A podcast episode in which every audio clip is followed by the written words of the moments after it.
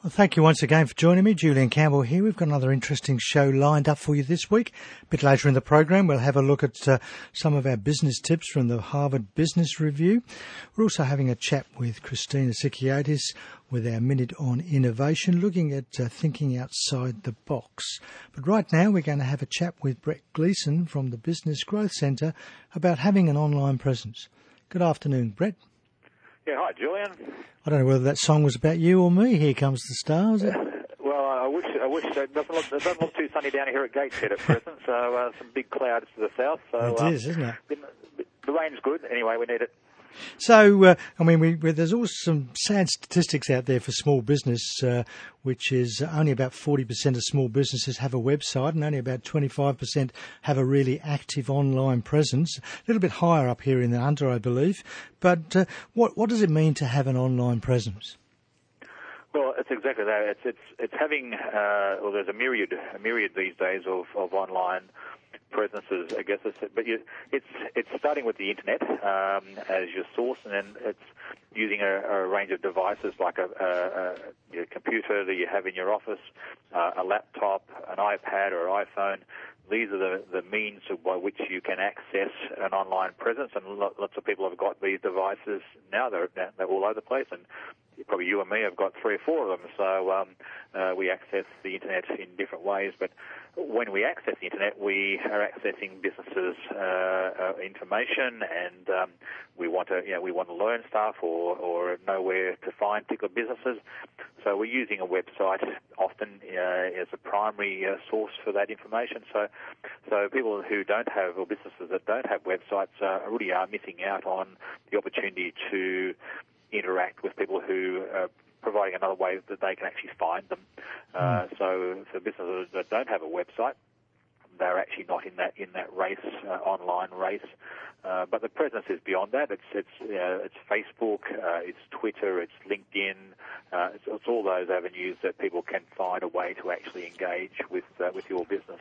But I suppose one of the things that goes through people's minds is, do I really need all this stuff? Do I need a website? Do I need Facebook? Do I need this? Do I need that? And don't I have the time to do it all? And it can be quite confusing for some small businesses, can't it? It can be. It's a brave new world, you know.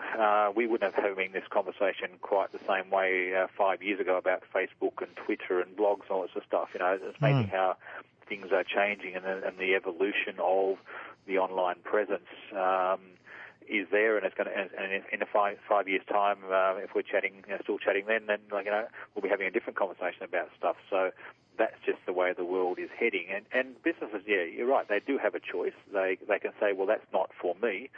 But I'm reminded of the story of Kodak, which we were discussing only a few days ago. Kodak made a decision back in the mid-'90s or late '90s about not to go down the digital line, and we know that Kodak doesn't exist anymore. So businesses can make a decision not to go down the electronic path or the path of being online, but they need to do that on a very informed basis, not just going, well, it's all too hard. If it was that hard, no one would do it. So it isn't really that hard. It's just a case of sometimes people just don't know what they don't know, and they're not trying hard enough to actually find out and make an informed decision. And if it's not for your business, then it's not for your business. But it's not really about you. It's actually about your customers and your potential customers. So it's how will they connect with you if they're looking up an online Yellow Pages, for example, and you're not there, then how will they find you? So it's not so much looking at your business from your perspective, it's looking at your business from your customers and your potential customers' perspective, and how will they find out about you and how will they find you?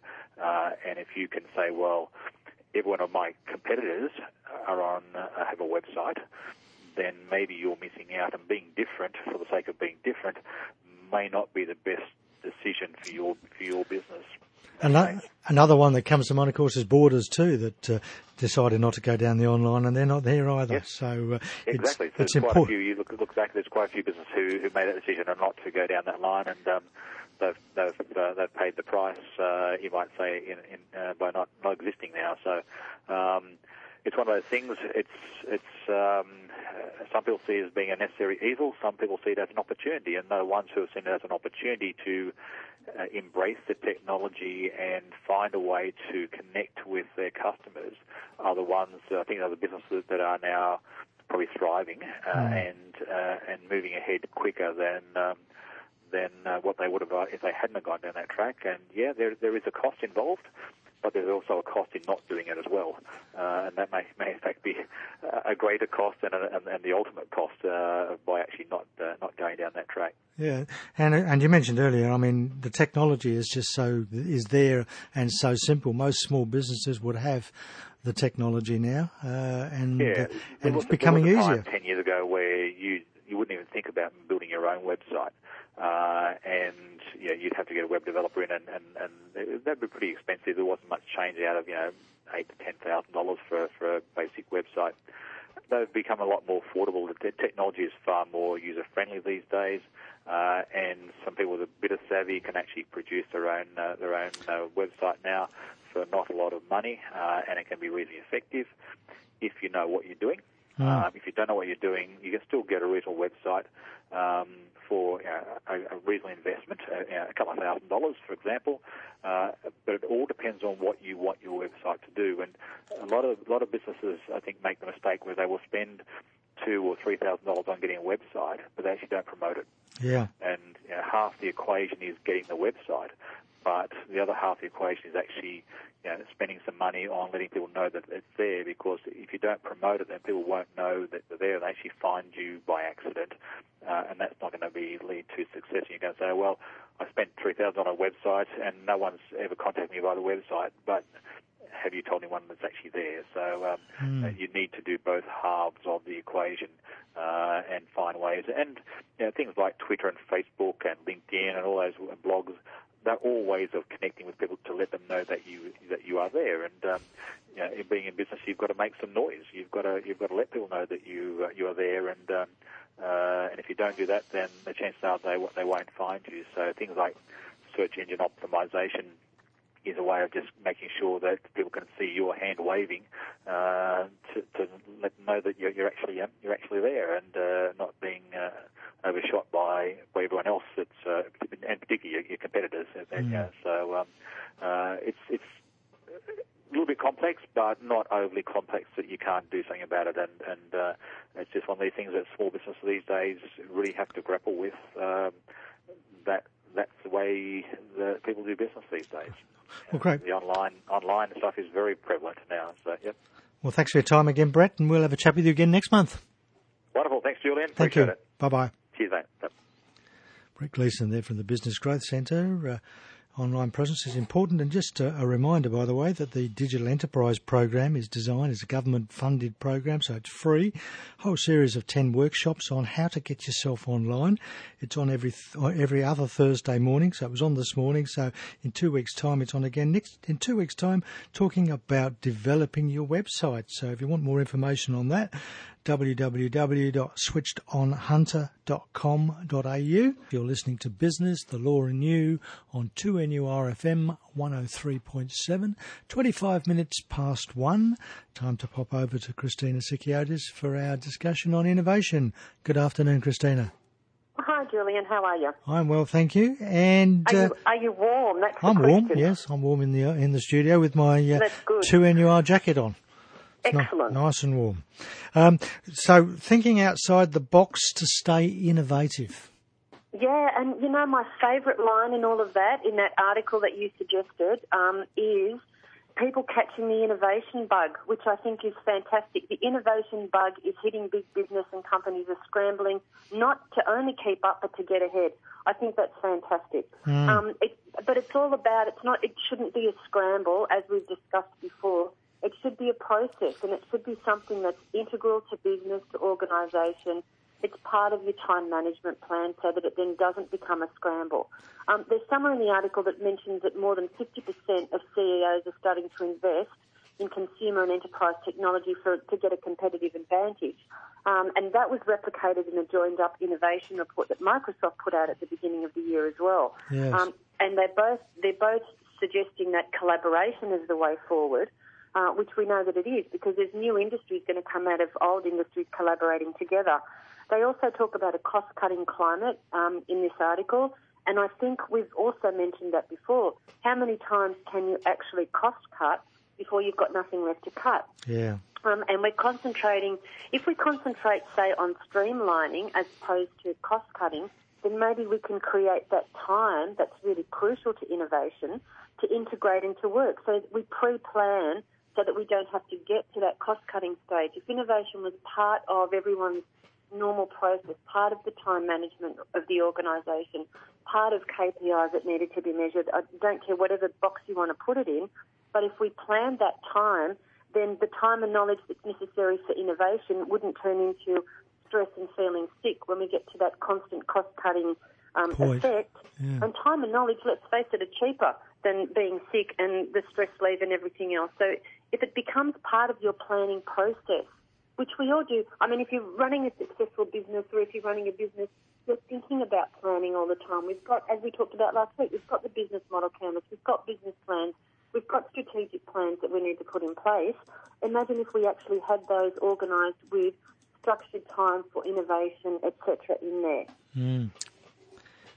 That's good, and there's as we've just been talking with Brett Gleeson about having an online presence and highlighting a couple of the companies who are not here anymore because they didn't focus on that online presence. So looking outside and finding what other people are doing.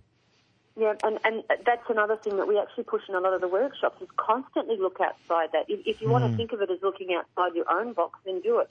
But adapt and adopt different ideas from things that are happening outside. Mm. I mean, there's talk about, you know, the collaborations are even coming through now between the universities and their research centres and industry. That's a way forward. Excellent. Partnering, the article talks about partnering with smaller agile firms because they're the ones that can take steps, can take the risks around these things, and they're less risk averse than the bigger companies. Mm. The collaboration that article talks about between Virgin Mobile and Beta Cloud, the Melbourne developer, you know, where they say we spend a lot of time understanding all the new developments in technology and how that's going to impact people's lives. And the key phrase is we spend a lot of time understanding. So they spend time reading, thinking outside the normal sphere of what they're doing, and they put the time in. They're matching technologies. They're matching the technology, with business strategy. So they're collaborating in that respect as well. Good. Well, thank you very much for your time again, Christina. We'll have a chat again about innovation next week. Look forward to it. Thanks, Julian. Have a great week. You too. Bye-bye. Christina Sikiotis there with a minute on innovation. And that article she was talking about was actually taken from Management Today, which is the magazine put out by the Australian Institute of Management. And time now for a management tip from the Harvard Business Review. We all get caught up in negotiating in business, so don't make these common negotiating mistakes. Even the best negotiators can make mistakes. Make sure that all of your careful preparation isn't wasted at the table by avoiding these common traps. First of all, failing to listen. Spending hours or days preparing your argument will naturally make you want to share your interests, lay out options and so forth. But when you get into the room, focus on listening and asking questions as much as, if not more than, presenting your case. Secondly, sacrificing your interests to preserve the relationship. Deal with you and your counterpart's relationship separately. Any trust issues should be resolved before you move on to the substance of the negotiation. And thirdly, focusing on positions, not interests. It's easy to establish what you both want and then move quickly into the specifics of the agreement. But the two of you need to take time to understand the drivers behind your positions, or you won't be able to reach an agreement that satisfies both of you. So a little tip there taken from a book, Guide to Negotiating by Jeff Wise. Well, thank you for being with me for the last half hour. I hope you've enjoyed the program. We've looked at the importance of having an online presence and a reminder of the Digital Enterprise Program, switchedonhunter.com.au, and thinking outside the box to stay innovative. In a moment, Jane Klein will be back with you with more of your easy listening favourites. Next week, we'll have our Minute on Innovation with Christina again and look at more business and legal news and views that may affect your business. I'd love your company again for Business, the Law and You at the same time next week. Until then, have an exciting and prosperous week. And as Dale Carnegie once said, when dealing with people, Remember, you are not dealing with creatures of logic, but creatures of emotion.